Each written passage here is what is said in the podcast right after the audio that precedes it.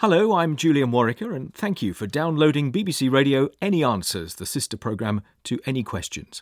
And a very good afternoon to you. Welcome to this specially extended edition of Any Answers, extended because of events in Syria overnight. It's very interesting to prepare for this programme when something so significant has taken place between uh, the Any Questions that was originally aired on Friday uh, and, of course, uh, the one you've just heard. Uh, and I've just been handed this tweet that Donald Trump has aired in the last few moments. A perfectly executed strike last night. Thank you to France and the United Kingdom for their wisdom and the power of their fine military. Could not have had a better result. Mission accomplished. The words of the US President via Twitter in the last few minutes. Of course, earlier the Prime Minister described what happened as limited and targeted strikes. She says they have degraded Syria's ability to use chemical weapons, and she added this the international community will not stand by and tolerate the use of chemical weapons. So, this is your chance to offer your thoughts on what's happened. Do you support the Prime Minister? Will the attacks send the signal that she wants it to send? Was she right to take the action without recalling Parliament, which is a particularly interesting question in the light of the thrust of last night's debate, of course, which focused on that issue prior to the attacks happening. What are the question marks over its legality? You've heard that being questioned in various quarters today. Uh, Jeremy Corbyn among those to question the legality. I wouldn't go any, any further than that. Also, question marks over what actually happened in Duma a week ago. You'll have heard Peter Hitchens' observations on that subject. What of the likely Russian reaction and the wider picture in the Middle East? All that to consider and plenty more as well. 03700 100 444. That's the phone number. The lines, you will not be surprised to hear, are busy. If you want to email, it's any.answers at bbc.co.uk, or you can tweet using the hashtag BBCAQ. And I am with you until just before the three o'clock news, so you have a little bit more time to air your views. Uh, the phone lines, though, as I say, are busy. Let's kick off with Nikki Prince in Carston, Norfolk. Nikki, good afternoon. Good afternoon. What do you think of what has happened overnight? Well, we are a military family, so perhaps people may think I'm biased, but I do support Theresa May wholeheartedly. I mean, time is of the essence, and should she wait for Parliament to reconvene, um, the opposition from different ministers, such as Kenneth Clarke and Vince Cable, could delay the whole situation even more. And you do not inform anybody what your actually actions are going to be. So she really went in two o'clock this morning, I believe. Um, it was two o'clock this morning, yes. Yes, I think it was. Yes. So you, you know, the element of surprise is crucial. Um, people are talking about Iraq. Well, Iraq was an entirely different thing. I mean, we were lied to. My own son took part in that campaign. We believed wholeheartedly what Bush and Blair said, and it was a lie. We found that out later. That was a great shame, but many lives were lost over this lie. So this is a entirely different thing. We have seen our screens, and they have said it's been staged. Various people have said it's been staged. This is absolute nonsense. Well, how do you how do you know it's an absolute nonsense? Because that's that's the key to all this, isn't it? it? It's what we know as opposed to what we suspect or have good reasons for believing. Okay, and how are you going to get children to act these parts? I mean, how would you think that they act in, in, in parts in this staged, in quotes? How, how would you expect them to? I mean, it was obvious that they weren't acting. I mean, the uh, the panic was there for all to see. Can I put to you what this um, Twitter c- contributor has just offered up? The only time the Prime Minister should use prerogative powers mm. to commit UK troops, and this comes from Beardy Bill, is if there is an immediate threat to the UK. Any other circumstance should be agreed by Parliament first. Well, I think this is a fairly new thing, but I, at one time, um, I'm not quite sure, um, the Prime Minister, the buck stopped there. And if the Prime Minister took a decision to go ahead, they did. And the legalities are being questioned by the likes of Jeremy Corbyn. Well, I'm not surprised at that. Further delays. Further, we, but that's democracy, isn't it? It is democracy, but you're talking about a very serious situation which could well hit us. I mean, we are talking about chemical warfare, which has already been seen in this country, as you know. Who was responsible is debatable, but I think we all know that. Um, so really, it has to be stopped. It is against the Geneva Conventions, but these people don't recognise the Geneva Conventions and have no uh, they just don't bother to actually. They just go ahead. Let, let me let people. me go, let me come back to something you've just said because I think most most people would agree with it has to be stopped. Clearly, chemical warfare is horrific, and I doubt anybody would argue with that. It's a question really as to whether this specific action will help the process of stopping it, and that is where the debate seems to be. So, how do you deal with that specific point? Well, I'm not a political animal, but I would say that actually um, I should think they've done their homework very well, the French and the English and the Americans, and they know where the, these chemical weapons are being manufactured. I think we probably know far less than the, the people who are involved in this, the three countries. And also, if they, they are bombing the factories where these um, ghastly chemical weapons are being um, manufactured. So I think it's a start. I mean, does the whole world have to stand by and watch these people being killed by chemical warfare? Nikki, I'm going to say thank you and move on because, as I mentioned, the, lo- the lines are busy. Cynthia Matthews in Guildford in Surrey is next, and I think you might be disagreeing with our first caller. Cynthia, what do you say? I certainly do. I do not think our Prime Minister has any right to take action which could lead to a Third World War, even a nuclear war, destruction of the world. I'm not exaggerating, as sensible people I know would agree. Um, she should be obliged to go back to Parliament now, even though she has given an order to bomb or agreed to go in with the Americans and the French. I am shocked at the French joining in.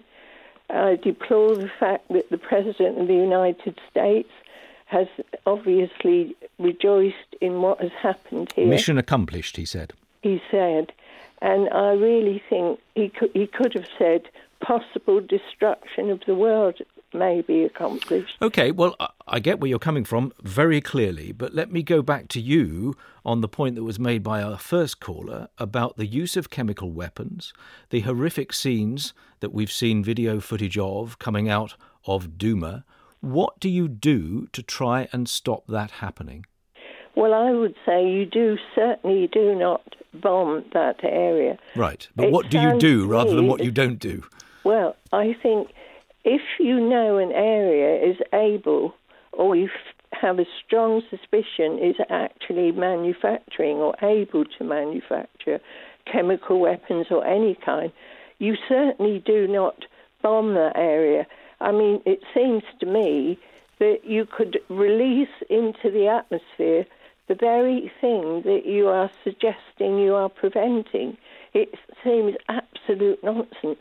But then, so so if you don't if you don't target the places where these things are being produced, how do you stop them being used?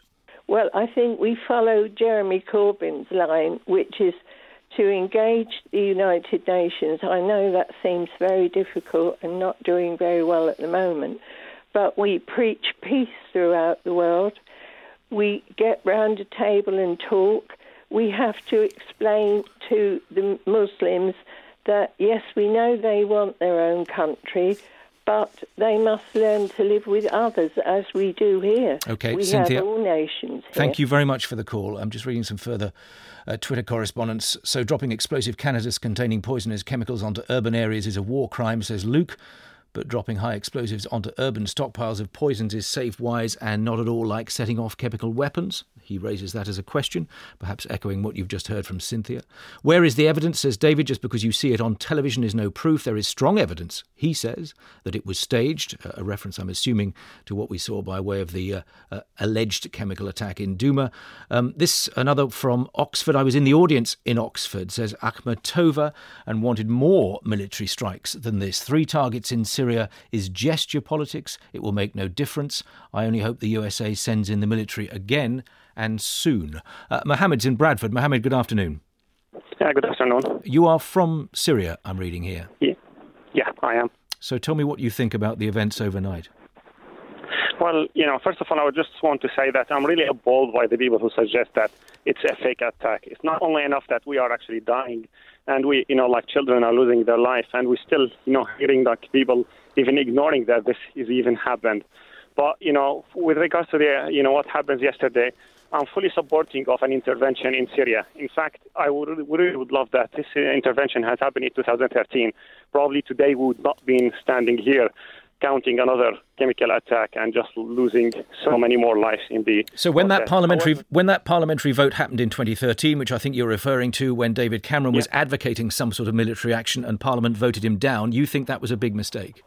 Yes, definitely. Uh, well, we can see it now. You know how many chemical attacks after that happened. How many you know millions of Syrian refugees had to come to flee to Turkey, to Lebanon, to uh, to Europe as a result of this war. You know, if we have stopped this early on, it would not have happened. You know, we would not have talked about it now. We would not be discussing this now if that had happened in 2013. Right. Uh, so tell me, what do you think ought to happen now, given that the, we, we've have had these strikes, and you are saying that they're a good thing? What should be happening as a result of these strikes taking place? Well, what I would want to say actually, I'm I'm happy with the intervention in Syria. However, I'm not happy with what it you know went or the way it's conducted you know, just three strikes on, you know, three military bases, that's not enough. You know, we have tried that in last year. Well, Trump tried that last year. And what was the result of that? It's nothing. You know, Assad knows that that's kind of, you know, just giving him almost a green light. It's just a slight slap on the hand to say, just do it, don't do it again, or do it slightly so we don't get it into media and we don't have to repeat it again. Mm. But the evidence for that, it just happened again this year. What we need is a, like a comprehensive solution to it putting a real pressure on Assad and saying either you stop killing Syrian people using barrel bombs, using uh, white phosphorus, using napalm, using uh, chemical weapons, or we are going to, you know, take ser- serious action. Right. Uh, well, that's where I wanted and to stop you. Uh, bear with me a second. You said, or we yes, take no. serious action. Now, what does serious action mean in that context? Because that's very important to your argument, isn't it? My, my, my, you know, what we are advocating as, like, whenever you speak to any Syrians, first of all, what not all Syrians, Mohammed, you, would acknowledge presumably well, not every not every Syrian takes your view of this.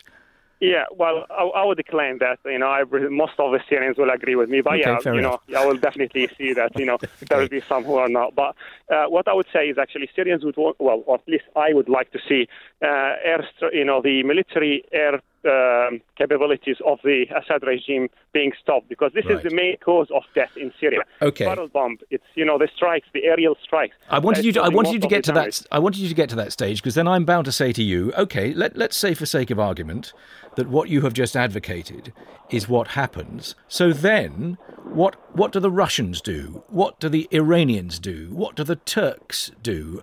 Then it gets very very messy indeed, and references to World War III come to mind, don't they?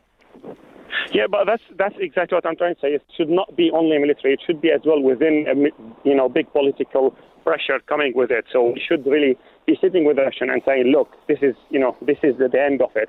Because when we actually just did nothing and last year and we didn't really you know like uh, tell the Russians anything, we just only bombed Assad one base or two bases for Assad last time. What happened? Well, the Russian used chemical weapons on our land.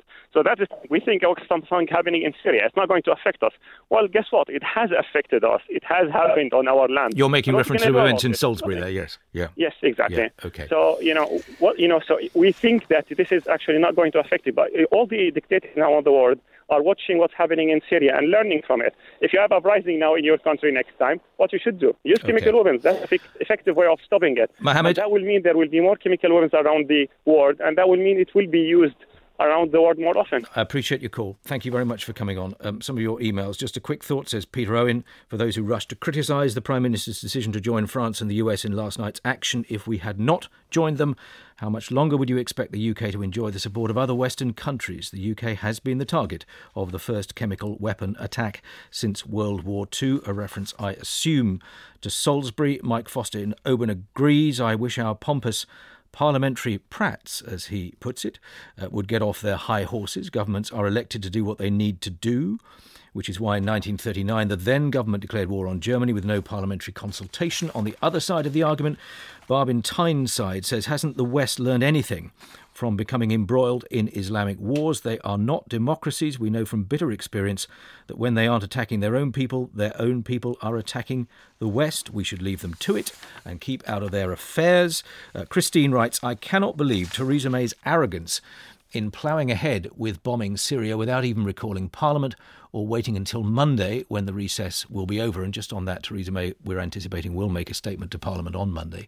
Has she learned nothing from the hawkish actions of previous prime ministers and the loss of life and mayhem their similar rash actions have caused? She concludes the last thing this country should be doing now is to follow the ill considered ideas of Donald Trump. This will not cover you in glory, Mrs. May. Quite the reverse. Uh, Mark is in Manchester. Mark Norbury, good afternoon.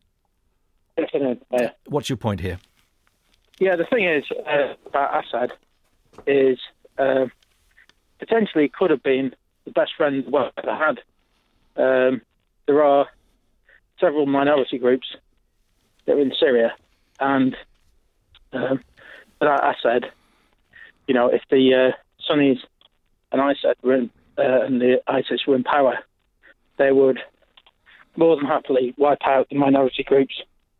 Uh, the thing is, the um, Alawites and the Christians tend to live in the mountains because of all the trouble they've had in the past.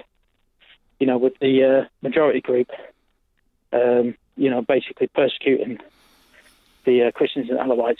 They don't actually see the Alawites as uh, Muslims, and therefore they're more than happy to see them completely out of Syria. Right. Um, how does this inform your view of the rights and wrongs of the military strike last night? Well, uh, to me, it was completely wrong. That it, it smacks of the rebels uh, trying to stage something to get the Americans and the Brits and the French involved. What, why, You know, why, was- why, why do you seem so certain of that? Well, uh, Assad was on the verge of taking over what was left of Ghouta.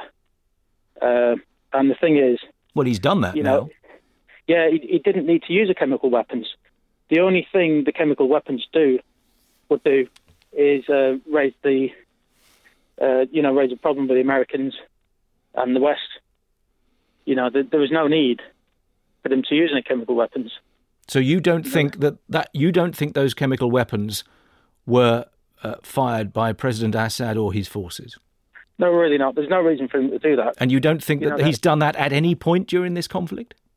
I'm not saying whether he has or not, but uh, certainly in that occasion, Right. you know, when the military has, has nearly won the battle, uh, what would be the point? But You that, know, but that, that's that's an important distinction, isn't it? Because clearly, the issue uh, we're told the issue about last night's strikes is to do with the use of chemical weapons and how that is some sort of red line, as famously President Obama referred to it, and then didn't, uh, amidst much criticism, act upon it. If if chemical weapons and their use is a red line, then whenever he used them, there needs to be some sort of consequence, doesn't there? which would have been before, but um, more or less nothing happened, you know, and and, and the last time, you know, um, Okay. Mark, I'm going to leave it there because the line's a bit dicey and I want to take some more calls. Thank you very much for that. Um, shouldn't May have to consult Parliament? Isn't that democracy? says Paul Kent. No, democracy is the voting in of a Premiership who we give permission to to take action on behalf of the country.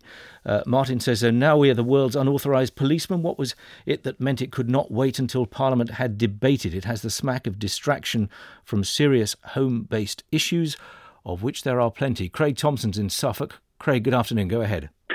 Good afternoon. Um, to me, I mean, I'm I'm only 25. I I'm not the oldest, you know, person out there, but to me, it very much smacks of the League of Nations, Italy and Abyssinia. Um, you know, the League of Nations being the UN now, and Syria, Assad being Italy, and his own people being Abyssinia. The League of Nations kept drawing lines and saying no, no, no, putting in sanctions in place. Um, and nothing happened. Um, it wasn't until 1941 when the Allies went into Abyssinia to liberate it that anything happened. Um, you know, a previous um, message has talked about 1939.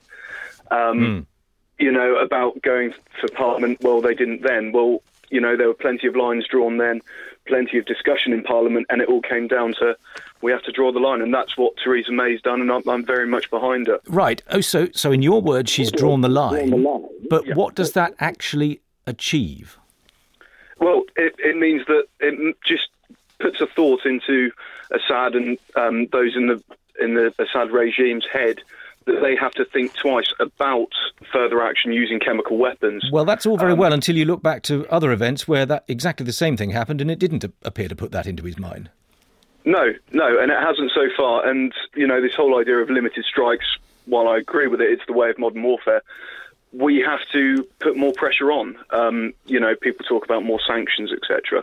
But until we start really hitting his military hard, that's going to start taking away his power um, in a in a sort of civil war circumstance. And yes, he's got the the hand of Russia um, to his aid, but if it keeps going, the UN will be uh, eventually, hopefully, catch up and um, change its view and actually start taking action itself. Let me read this to you. Di sends this email. I want to beg Mrs. May to remember why the Cold War did not become a hot war, because there was enough fear on both sides of the terrible consequences of war with nuclear and sophisticated weapons. We, her people in Britain, now have to live in fear that Russia might retaliate. How many civilians, including children, she writes, might have been killed or injured in these strikes, some of which were in Damascus? Obviously, we don't know the answer to that question, whether mm-hmm. any civilians did die at this point. Uh, she concludes, I hope she can be more conciliatory with the Russians and Syrians for the sake of peace for us and our children. That was Di's email. What would you say to Di if she was here now? I, I would say to you know, respond to that with the fact that, um, you know, countless dozens of women, men, and children have all been killed by the chemical weapons. The whole point of limited strikes is that you limit any possible casualties, regardless of whether they're military or civilian. You know, obviously, the military's aim is to limit civilian casualties. Um, and yes, I'm, i can remember when I first woke up this morning, there was a question of um, three or four civilian casualties being killed in said strikes. Those three and four, the numbers it's a necessary evil, really. Um, it's warfare. Um, it's a sad fact that modern war- modern world has warfare, and it's a constant. And modern warfare almost always entails civilian casualties. I'm just reading that there were th- there were initial reports that three civilians had been injured in Homs. That's what I've got in front of me here. I don't know whether that's yeah. gone beyond that since then. No, no, I, I haven't heard anything since myself either, listening to the radio. Um, but there injuries, and when you take into account three possible injuries with civilians, mm. you just have to then think, well, compared to the huge destruction and the just mass killing, blanket killing of men, women, and children that those chemical weapons could take effect on. Um, compared to those few, I, I think it completely outweighs. And Theresa May's initiative to go ahead and not wait and not hang around for um, Parliament, not give anyone a, a, heads up almost of what may happen. Mm. It, it's allowed action to be taken okay. and hopefully be much more effective. One more on that. Even yep. though she does not lead a majority government. Yep. Well, you know, at, at the end of the day, I think one one reason why I'm glad she actually took her own initiative is because I, I'm just, I would be very fearful of people such as Jeremy Corbyn and others in the opposition using it as an opportunity for political point scoring. Mm, but that's not the, that's the not the point I'm getting at. If if you're referring to yourself uh, as being in a position because you have a, a position of authority, and clearly if you're the prime minister, you do by definition. Yeah. But if you weren't elected. Uh, as the leader of a majority government, um, which she was not because of the election she called last year, does that not weaken to an extent how she can wield power in these kinds of very special circumstances? I, I think at the end of the day, yes, you know, her authority may be lessened because of the minority government. However, at, you know, at the same time, the buck still stops with her. She is still our prime minister, regardless, and she still has that accountability. She made the decision, and at the end of the day, that that's how our government has okay. turned out after the last election. Thank you, Craig. Uh, Martin Farrell says in 1954, Churchill said to George, "War is always better than to war war." This wisdom is as relevant now as it was 64 years ago. On the other side of the argument, Colin Hill says, Thank goodness our Prime Minister made the decision, fully support our action on behalf of this country. And I think Peter Owen in Suffolk, you do too, Peter. Go ahead. Good afternoon. Hello. Your point um, here.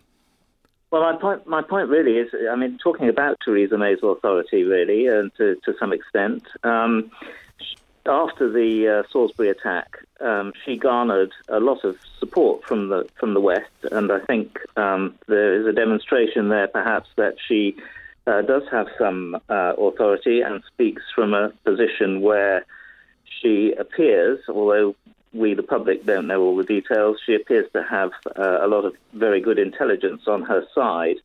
Um, and I mean, the point that I wanted to, to make uh, has has to some extent al- already been made. Let me go back to you on the intelligence for a moment, if I may. You you say yeah. she she appears to have a lot of good intelligence on her side, uh, and you trust that, do you? Because you'll be only too well aware that in the light of the events of the last fifteen years or so, there are quite a lot of people who no longer trust the intelligence in the way that they once did.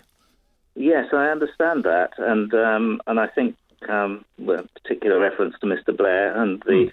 Way way that he ignored two and a half million people marching up and down Whitehall. I'll be the I'll be the first to join the march if it turns out that this that this has been. Um, an unintelligent attack. Oh, that's interesting. that way, yeah. So if if you find um, out more and it's not as you as you expected it, you you will change your mind.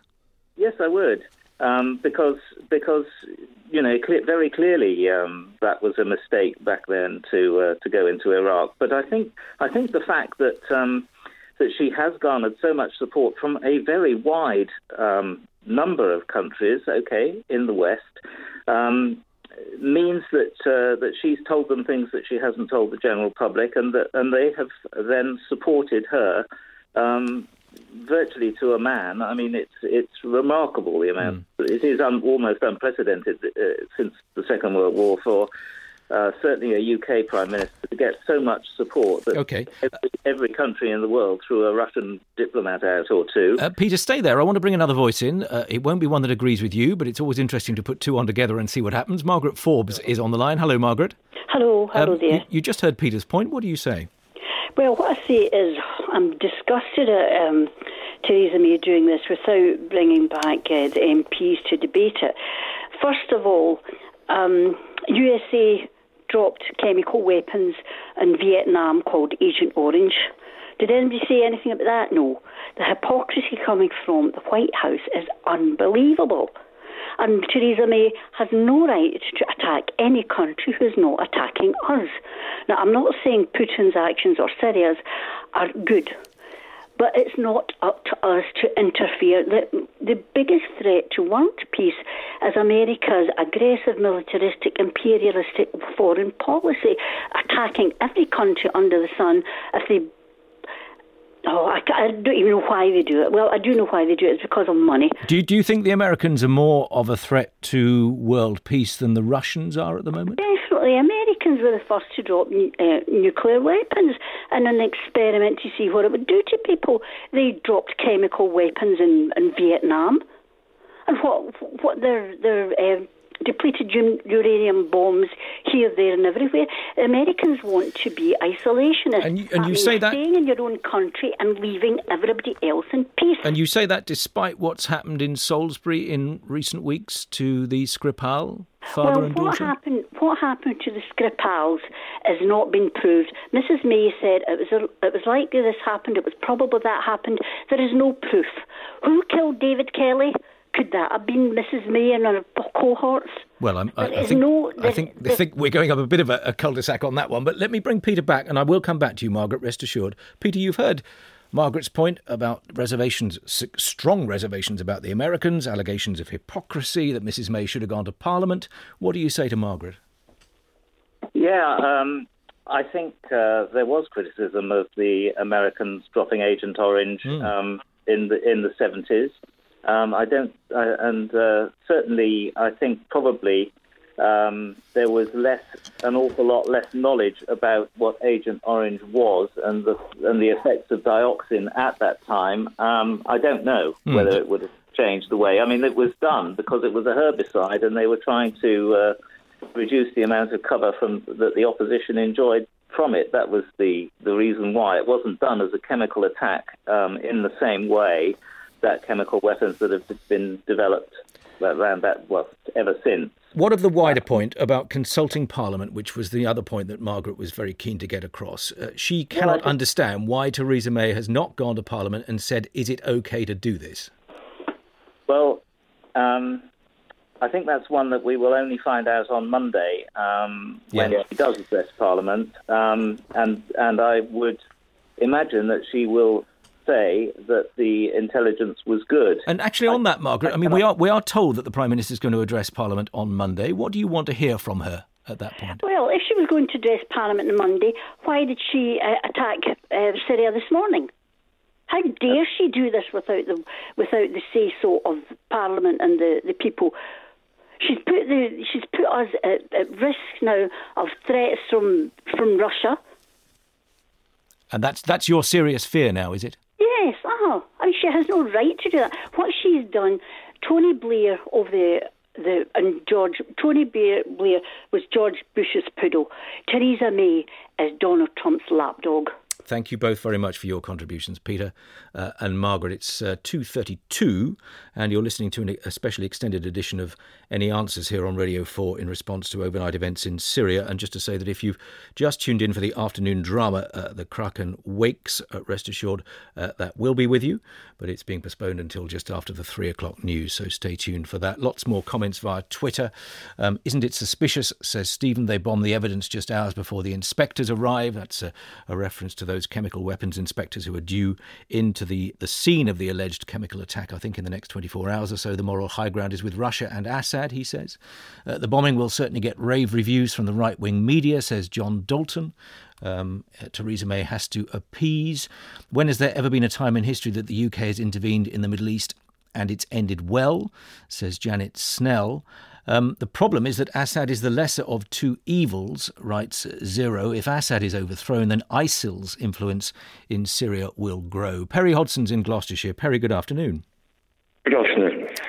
Tell me about your experience in this particular part of the world. Well, it's a little ways away. It's in Afghanistan, and really the experience of uh, first world technology, high ordnance bombing from Russians uh, in Afghanistan. But uh, it illustrates really the ignorance of a lot of the people who are giving directions on this, that they have no experience of the weaponry that they use. So there's quite a lot of hypocrisy in it, it seems to me. Uh, and where is that hypocrisy most obvious in your mind? Well, I think there's some hypocrisy with the gesture bombing that we've been seeing. Um, there have been 87 chemical attacks previous. Uh, what was the urgency? I'm all in favour for some kind of red line, but really and truly, is there much difference between maybe a quarter of an hour drowning in one's own fluids and perhaps the little chap in Iraq who lost all his limbs and one has to assume is still alive? And as far as you're concerned, and the line is not great, Perry, so I'm not going to continue the conversation for a great deal longer, but your phrase right. gesture bombing will, will stick with people. That, that's what you think this is, is it?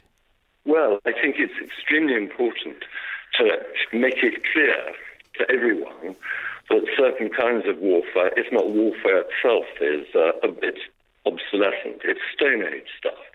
The technology has moved on. And we really need to think about things and discuss them without these sort of grisly theatrics. Okay. Um, Perry, thank you very much.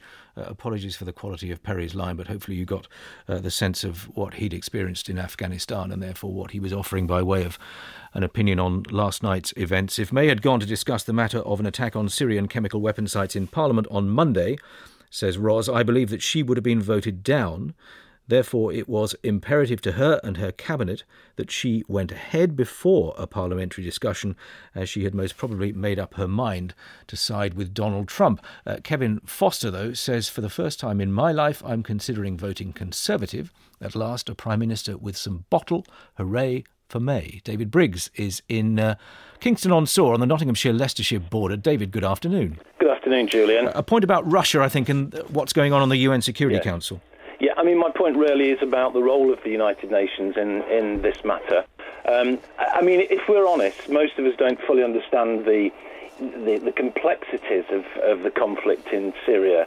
Uh, it, it, seems to be war on war, a multi-layered set of conflicts. One of your earlier callers alluded to this. Uh, happening at the same time, broadly in the same place. I mean, the causes and the history, it, it's certainly too complex for an ordinary guy like me to fully grasp.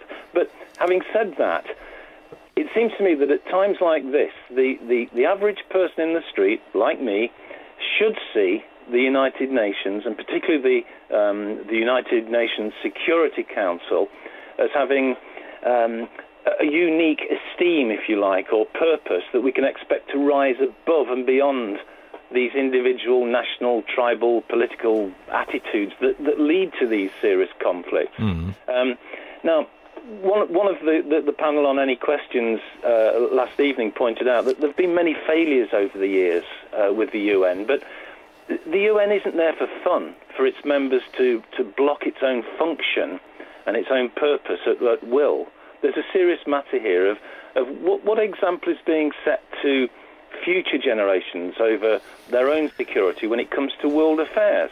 And when we see a permanent member of that Security Council actively preventing that very body from um, doing what it was established to do, in effect, the purpose of the UN itself is, brought into question. And that's uh, clearly in your mind at this point is the way the Russians have used the veto over uh, issues relating to Syria. Indeed. I mean, in the case of hmm. Syria, we have that uh, member state, Russia, uh, constantly using the veto to prevent the very laws that they themselves helped to establish through the United Nations. But you know, the uh, problem with that argument is that there'll be plenty of people listening to you who might point to occasions when the US maybe has used its veto in its own interests. Maybe, maybe heaven forfend, the UK has as well. Absolutely. So where, do, where does Indeed. that take us?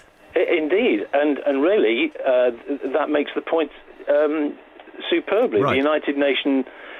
United Nations exists to, to uphold international law in these circumstances. In which case, the rules are wrong.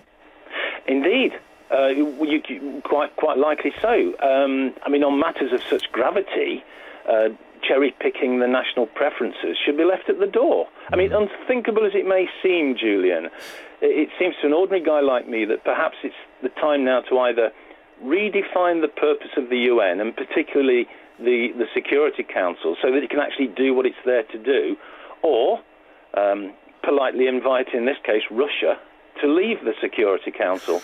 But I mean, when a member of a club trashes the very principles of that club, their useful membership is, is questionable. Uh, I'm interested to see how you could portray the, the process whereby you politely invite Russia to leave the Security Council. I'm not quite sure how that would um, pan out, David. I don't know how polite you could be in a situation like that, but I mean, but without being too flippant, no, the, no, the UN exists to protect human rights in, yeah. in relation to international the, law. The, the, trouble is, it's the only body we've got, isn't it? So you've somehow people have got to make it work, and even those who at the moment don't seem to be wanting to make it work. And as I say, that view has changed over many decades. It might be another country that's having the finger pointed at it for other reasons on another occasion. It, it's got to be made to work somehow it absolutely has to be made to to, to work somehow. Uh, and, as I just mentioned here, it, it, whatever's happening there, it's it's not functioning. Mm. Um, it's dysfunctional in so many ways. Um, and this is just the latest example here. The UN exists to protect those human rights in relation to international law. And if you sign up to that as a member, um, particularly as a member, a permanent member of the Security Council, as as, um, as Russia is, then it follows that when, when decisions are routinely vetoed over matters of, of such gravity, such as the use of chemi- chemical weapons, then there's no decisions that can actually be carried out. Okay. David, thank you very much for making those points. If you want to add to the thoughts about the United Nations role in all this, um, by all means, give us a call 03700 100 444. Some more tweets. Theresa May is concerned with Syria's civilians, says X ray vision, but not the civilians down the road in Yemen, it seems. And there were several references during any questions to the arming of Saudi Arabia and events in Yemen. Um, Alison says, My reaction this morning was how dare she, a Prime Minister with no majority, taking military action without consulting Parliament. Uh, they haven't bombed the scene of the chemical weapons attack, so no evidence has been destroyed, uh, writes a, a, further Twitter contributor. I think that was in response to a tweet I read out earlier on. Um, John Nelson says, ISIS could produce a fake gas attack video at any moment and probably have a whole stock ready made. They are very good at videos and if they can even get children to shoot their own mothers, willing child actors are no problem. Brendan O'Brien's in London. Hello, Brendan. Hello. Uh, you've been following this issue very closely, I'm reading here. Yes, I have, yeah. yep. Uh, and what is your conclusion then as a result of uh, the action overnight? Well, some of the things I wanted to say have been touched on. Sure. Uh, I would like to go back to the United Nations. Uh, the previous speaker said something to the effect that it's so complicated we don't know what's going on. Uh, now, as regards the United Nations, uh, I believe we do not know what's going on, partly because it's reported in a very shallow and simplified way. Just recently, uh, it said Russia blocked any attempt to look into this uh, possible atrocity in Syria. Mm. Russia actually put forward a motion of their own. Uh, going back a bit, uh, Russia agreed with uh, a motion on Libya and then had to stand on the sidelines as the country was destroyed in a way that probably went beyond what was allowed by the UN. Uh, but they got a green light and then went on and destroyed the uh, uh, Gaddafi government. Mm. it's the the America has made the UN virtually irrelevant as far as attempts to get justice for the Palestinian people. Well, I suppose you illustrate you illustrate the point to an extent that I was discussing with David a moment ago. Uh, that you can point the finger at the way the United Nations works um, with each specific country in mind when they do something that doesn't necessarily match with your viewpoint. Yes, but you need to look at what actually happens. If you look at it, the detail, we don't get detail of, of No. the motions and uh, the other motion. I mean, you don't, we don't barely are told that Russia actually did put forward a motion for looking into it. Mm. And previously, similar things have happened. I suspect when America tries to put a wording into the motion, they try also to put in wording that allows them to take military action if the motion succeeds. Russia said they put up motions which they know will not be hmm. accepted. The desire, though, here clearly is to have some sort of genuinely independent examination of what's happened, but it's almost impossible to imagine a situation where one side would agree with the other on the definition of independence. We could agree on independence. You think? A few days ago, the Russian ambassador said uh, Syria and Russia would guarantee safety for the OPCW inspectors to go in. Why didn't they go in a few days ago? Maybe there was a good reason, but we're not even told about that. No, we don't know the answer to that, and many other things besides. Thank you, Brendan. Ahmed Boston's in West Midlands. Uh, Ahmed, good afternoon. Good afternoon, Julian. Uh, I'm reading here you think the Prime Minister's been premature here. I believe so. I've worked in the counter-terrorism and counter-extremism field over many years, both in terms of sitting on national boards and also on the ground working with young people at risk of radicalisation. And I'm concerned that the action taken by the Prime Minister last night in the absence of a parliamentary vote, or even as your previous caller said, any investigations concluding as to the nature of and the presence of chemical weapons could actually give these very extremist groups the ammunition that they need to brainwash and radicalize people here in the UK that could lead to a threat to our national security. It's interesting that one of your uh, participants, I think, on Twitter said that the Prime Minister could only act in this way if we faced a threat to our national security. And in fact, I think the action of the Prime Minister last night has actually posed that threat potentially. Uh, uh, wh- why? Why do you? Why do you make that link? I mean, it's quite a big leap, isn't it, for people to see what the Prime Minister has herself described as limited and targeted strikes on chemical facilities. It's not as if they're they're aiming at at any. Well, they're not aiming at any people at all. They will say. Um, so why should it lead to the conclusion that you've arrived at? Well, I think you only have to look at various things. So, for example, President Donald Trump's tweet today, Yeah. which says, job done. It shows that there isn't, like in Iraq, Julian, there isn't a plan of what happens next. Ah, well, that's I- yes. I wanted to get onto that. So, what should happen next? Do you say? Well, I think that what we need to do is really examine how America, Britain, and Russia can come together and deal with this around the table of dialogue because unfortunately all we see in the case of Syria is a number of civilians losing their lives increasing. And let's not forget Julian significantly the last time we intervened in Syria in providing resources to groups that later became Daesh and Al-Qaeda that evidence is there before us. So I think we need to be very very careful and worried about the volatile situation in which the world is uh, is now in, in, engrossed Okay, Ahmed, thank you very much. Um, couple more emails, one on either side. Caroline Davis in Welshpool, having listened this morning to the measured, intelligent words of the Prime Minister on this and then the interview with the Defence Secretary on the Today programme, I must say I was impressed. feel they made the, quote, best decision, and I say that as a Labour voter, born and bred. This is because we elect our government to make these decisions as they have the briefing of experts. Uh, she says such issues are not suitable for a parliamentary vote because the opposition tend to oppose, and all the MPs have not seen all of the briefing. Uh, Jory says the history of modern Syria and the Assad family shows a lack of concern for human life and an attitude towards opponents and innocent Syrians that is unlikely to change because of a few missiles fired by Trump and his allies. Likewise, Russia and its predecessor, the USSR, which have supported the Assad regime for decades, aren't going to desert it now. Uh, Jory concludes our intervention is as useless as it is dangerous. Uh, Fadi is in Greater London, also, I think, Syrian, Fadi, uh, like an, an, earlier caller. What do you want to say? I am. Um, I just wanted to, there are loads of points to cover, but I think Mohammed is completely wrong, first of all, to say that the majority of Syrians do not support Assad. I'm afraid they do, and the reason they support Assad now is because of the way we've been behaving, and that we've supported him, and because you've got a country that feels under threat, and it feels as though it's going to be dismembered. And as soon as you get that, that's the reaction you're going to get, because the Americans, under the guise of attacking ISIS over a long period of time, were actually uh, bombing a lot of the bridges that crossed the Euphrates at the time. And then what that allowed was, of course, for them to have their little own enclave there on the eastern side of Syria. All the other protagonists have been getting involved in Syria, including the Iranians, including Hezbollah, mm. including the Turks and everybody else and the Russians.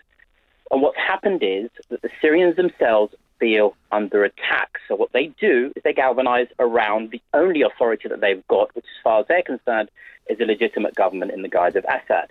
And that is why their fear, and this stoked up by the fact that there's Iraq and there's Libya and there's Afghanistan, all these failed states, and Yemen, and they look around them and they think, well, thank you very much. We want to actually have our lives back together again. It was one of the most safest countries um, in, in the Middle East at the time, uh, over the last 30, 40 years. Can I just finish a few points? Uh, can I, I just ask you one thing? Um, because I'm, I'm interested in your analysis. I'm, I'm, very interested in what you're saying, but I just wanted to take you back to when the uprising first began, because I think it's interesting in the context of what you've just said. Because at that point, it was, uh, of course, it was very, very serious, but it was a matter of a group of people who didn't feel that that country was in any way democratic, taking to the streets to say to the government, "It's about time you gave us some more freedom." Now that's You're how it, that's how it began, right. isn't it? You're absolutely right. And then it got ever more complicated. It did become more complicated as people were getting involved. Other actors were getting yeah. involved. At the beginning, and Assad has made it clear he's not his father. And we really don't understand the way that Syria works. This is the problem. When you look at it from here, Nobody gets it. Assad did not say he was going to stay in power forever. He wanted democracy brought to Syria. At the time, Tony Blair went to meet him and was being lectured in both directions. Mm. And Assad felt, well, hold on, what's going on here? Who the hell do you think you are telling me I've got 5,000, 10,000 years worth of history? You've got a few, a few, you know, a thousand years or so. Yeah, but hold on a minute. If he wanted to move to democracy, why did he take the action he did when the, when those small groups of people took to the streets well, and started demonstrating? That's the complication. When yeah. he did actually move to democracy, what then happened was there was a small insurgence that was a, that was happening in the country. He is not in control of the whole country. He's just one element of it, and there are other elements, in, including the Alawites, but mm. others who said, "No, you can't carry on down this line. You must tighten up." He then began to tighten up, and that's when he got a backlash, and that's the problem that he was trying to, but he was stopped. Can I just cover a few other very quick points? Can I, can I just ask you okay. to, to, cover just one more because there are so many others I want to get in? Okay. One more. Well, I, I, okay, for me, I thought you wanted to. Um, we have prolonged this war. We, as the Brits, have prolonged it. It's our fault uh, um, with the with the West generally because, and this is something that Sir John uh, Sawyer said a few days ago. I think mm. it was on the Today program. We were helping the insurgents over a period of time and our error is that we thought that we were going to get rid of that very, very quickly. And unfortunately, we thought it was going to be three or four months and he'd be gone. He didn't go. Okay. And this is one of the problems that we are now facing. You've galvanized the country stand up to protect itself. I do appreciate I appreciate your brevity, and my apologies for restricting you to a, a number of points rather than all the ones you wanted to make. Uh, but there are others who want to get in. Uh, a couple of emails. Frank says we should remember that the USA proudly declared mission accomplished after destroying Iraq. Trump's declaration of that same boast must be treated with the same disbelief. Uh, Parliament should have been recalled, says Roger. No excuses, and there's a UN resolution needed. Um, we've got about seven or eight minutes to go. I want to try and squeeze a few more in, of if if I can. Karen King is the first of those in Devon. Hello, Karen. Hello. Hi. Your point here.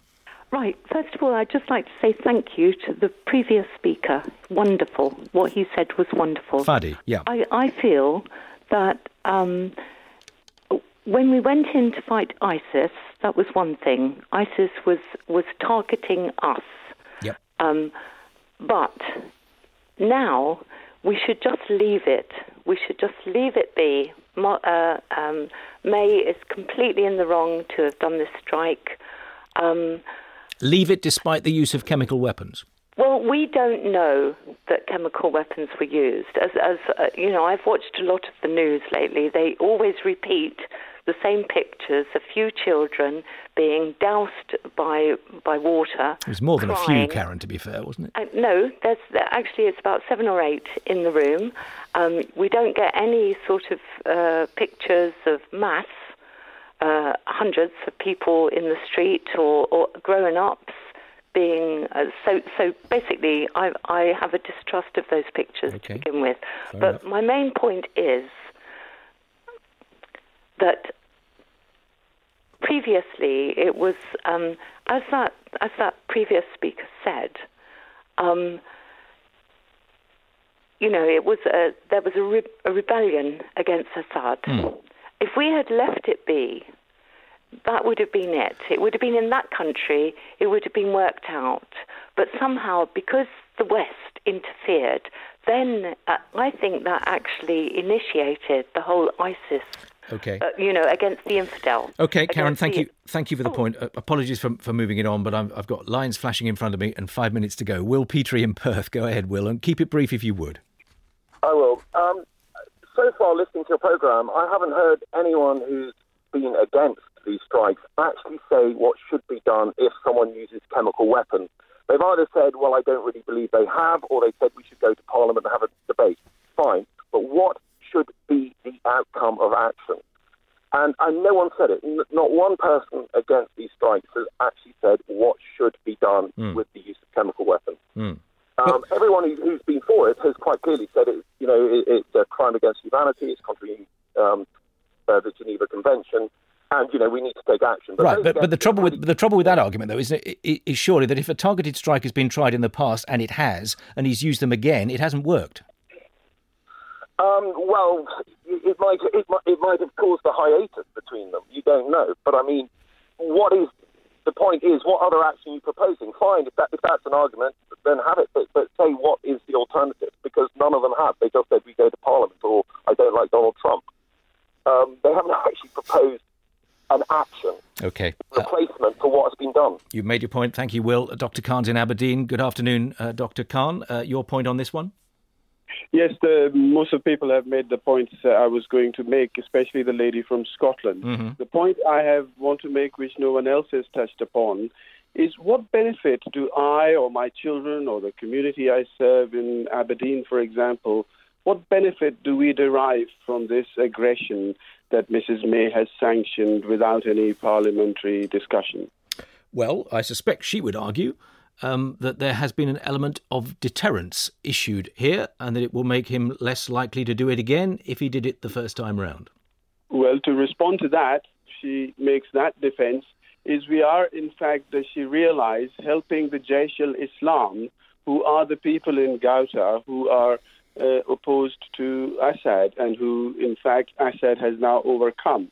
So, has any has she looked at the consequences? The reason I asked what benefit to me and to my children is has she considered the possible risks of future terrorist attacks as a consequence of us Well- bombing a Muslim country yet again 4,000 miles away? Maybe she will be asked that question in Parliament on Monday when we're told she's going to address members of Parliament. Thank you for that. Chris Stone's in Norway. Uh, Chris, good afternoon. Good afternoon. Uh, what are your point? I think you served in the UN as a soldier, is that right? I did, yes, uh, in Cyprus. Uh, and uh, how was that experience in terms of the the impact you felt you could have as you served? Well, I felt very much like a referee on a pitch with no whistle and uh, you know no no power really to to intervene in an effective way to actually uh, to, to help people. And I just feel that on a larger scale, the UN has just become a a sort of giant debating society where they pass resolutions and condemn people, but they don't seem to have the teeth to actually, or the commitment or the will to actually intervene in a meaningful way.